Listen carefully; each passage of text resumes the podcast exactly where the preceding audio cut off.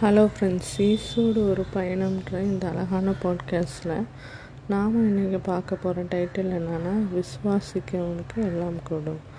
அதாவது விசுவாசம் அப்படின்போது நம்ம முழுமையாக ஒரு விஷயத்தை நம்புறது அது வந்து கண்மூடித்தனமான விஷயமாக இருந்தாலும் கூட ஆண்டவர் நமக்கு செய்வார் அப்படின்னு சொல்லிட்டு அப்படியே நம்புறது. ஆப்ரஹாம் நம்ம எடுத்துக்கிட்டோன்னா தேவனோடு ரொம்ப க்ளோஸாக பழகின ஒரு மனிதன். கடவுளுடைய நெருங்கிய நண்பர்னே சொல்லக்கூடிய அளவுக்கு அவர் வந்து அவ்வளோ நெருங்கி பழகினார். அப்போ ஆப்ரஹாம் கூட தன்னுடைய ஒரே மகனை பலியிட கொண்டு போய் அவர் பலியிட செய்யும்போது ஆண்டவர் வந்து அவருடைய விசுவாசத்தை பார்த்து அந் அவருடைய மகனை மீட்டு கொடுத்துட்டு அங்கே உள்ள ஆடை அங்கே பலி செலுத்துகிறாங்க அதே மாதிரி பார்த்திங்கன்னா நோவான்னு ஒரு மனுஷன் வந்தார். அவர் வந்து நாற்பது நாட்கள் மழை பெய்யும். அதுக்காக ஒரு பெரிய பேழையை வந்து ஆண்டவர் கட்ட சொல்கிறாரு அப்போ பார்த்தீங்கன்னா அவர் அந்த பேழையை கட்டினதும் இல்லாமல் எல்லாத்துக்கிட்டையும் போய் மழை வரப்போது நீங்கள் இதுக்குள்ளே பிரவேசிங்க அப்படின்னு சொல்லி. அவர் வந்து பிரசங்கம் பண்ணார்.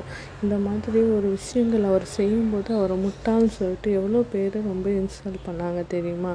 இருந்தாலும் நோவா வந்து கடவுள் சனமாக எல்லா விஷயத்தையும் நேர்த்தியாக செஞ்சார். எல்லா விஷயங்களும் அவர் சொன்ன அந்த எல்லா கட்டளைகளையும் அவர் கீழ்ப்படிஞ்சார்.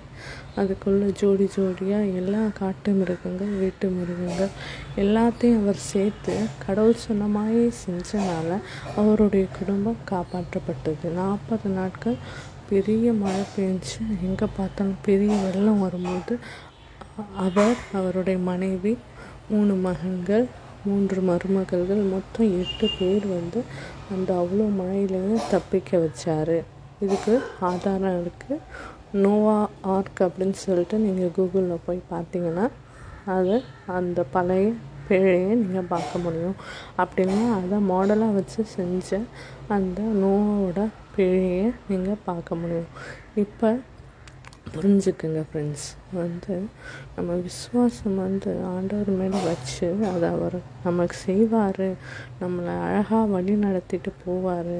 நம்ம சில இடத்துல பிரேக் விடும்போது நம்ம லைஃப்பில் ரொம்ப இப்படி இருக்கே அப்படின்னு சொல்லிட்டு ரொம்ப சோர்ந்து போகாமல் திருப்பி திருப்பி நம்ம உற்சாகமாக ஓடுறதுக்கு இந்த மாதிரி பைபிளில் உள்ள அத்தாட்சிகளே வந்து நம்மளுக்கு நல்லா ஊக்குவிக்கும்.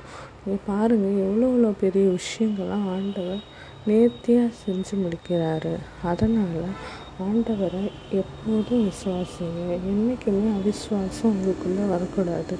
இவர் இப்படி செய்வாரா அப்படின்னு சொல்லிட்டு நீங்கள் ஏன் இப்படி செய்யலை? நீங்கள் ஏன் எனக்கு இப்படி பண்ணலை?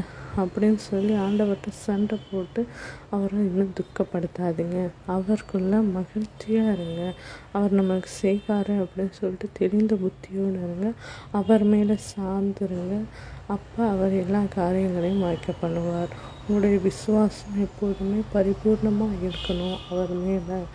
அப்படி ஒரு விசுவாசம் வந்தனால தான் பவுலில் பவுல் வந்து அத்தனை இடங்களுக்கு பிரவேசித்து ஆண்டவரை குறித்து தைரியமாக பேசுறதுக்கு உண்டான மனதைரியத்தை ஆண்டவர் கொடுத்தாரு. இந்த மாதிரி வாழ்க்கையில் நித்திய ஜீவன் என்ற பரிசு நீங்கள் பெறணும்னா ஆண்டவர் மேலே முழு நம்பிக்கையும் விசுவாசமும் அவர் மேலே பயமும் அவர் மேலே பற்றுதலும் அவர் மேலே அன்பும் அவருடைய ஆவியின் கனிகளை நம்ம ஃபாலோ பண்ணுறோம் இயேசு வந்து ரோல் மாடலாக எடுத்துகிட்டு அவருடைய குணங்கள் என்னமோ அதையும் நம்ம நம்ம லைஃப்பில் பிரதிபலிக்கிற மாதிரி நம்ம நடந்துக்கும் போது ஆண்டவர் நம்மளுடைய இறுதிய வேண்டுதல்களையும் நம்மளுடைய மனவாஞ்சைகளையும் அவர் செய்ய வல்லவராக இருக்கார். ஓகே ஃப்ரெண்ட்ஸ் இன்னொரு அழகான டைட்டிலில் நான் உங்களுக்கு வந்து எக்ஸ்பிளைன் பண்ணுறேன் பாய் ஃப்ரெண்ட்ஸ் டேக் கேர்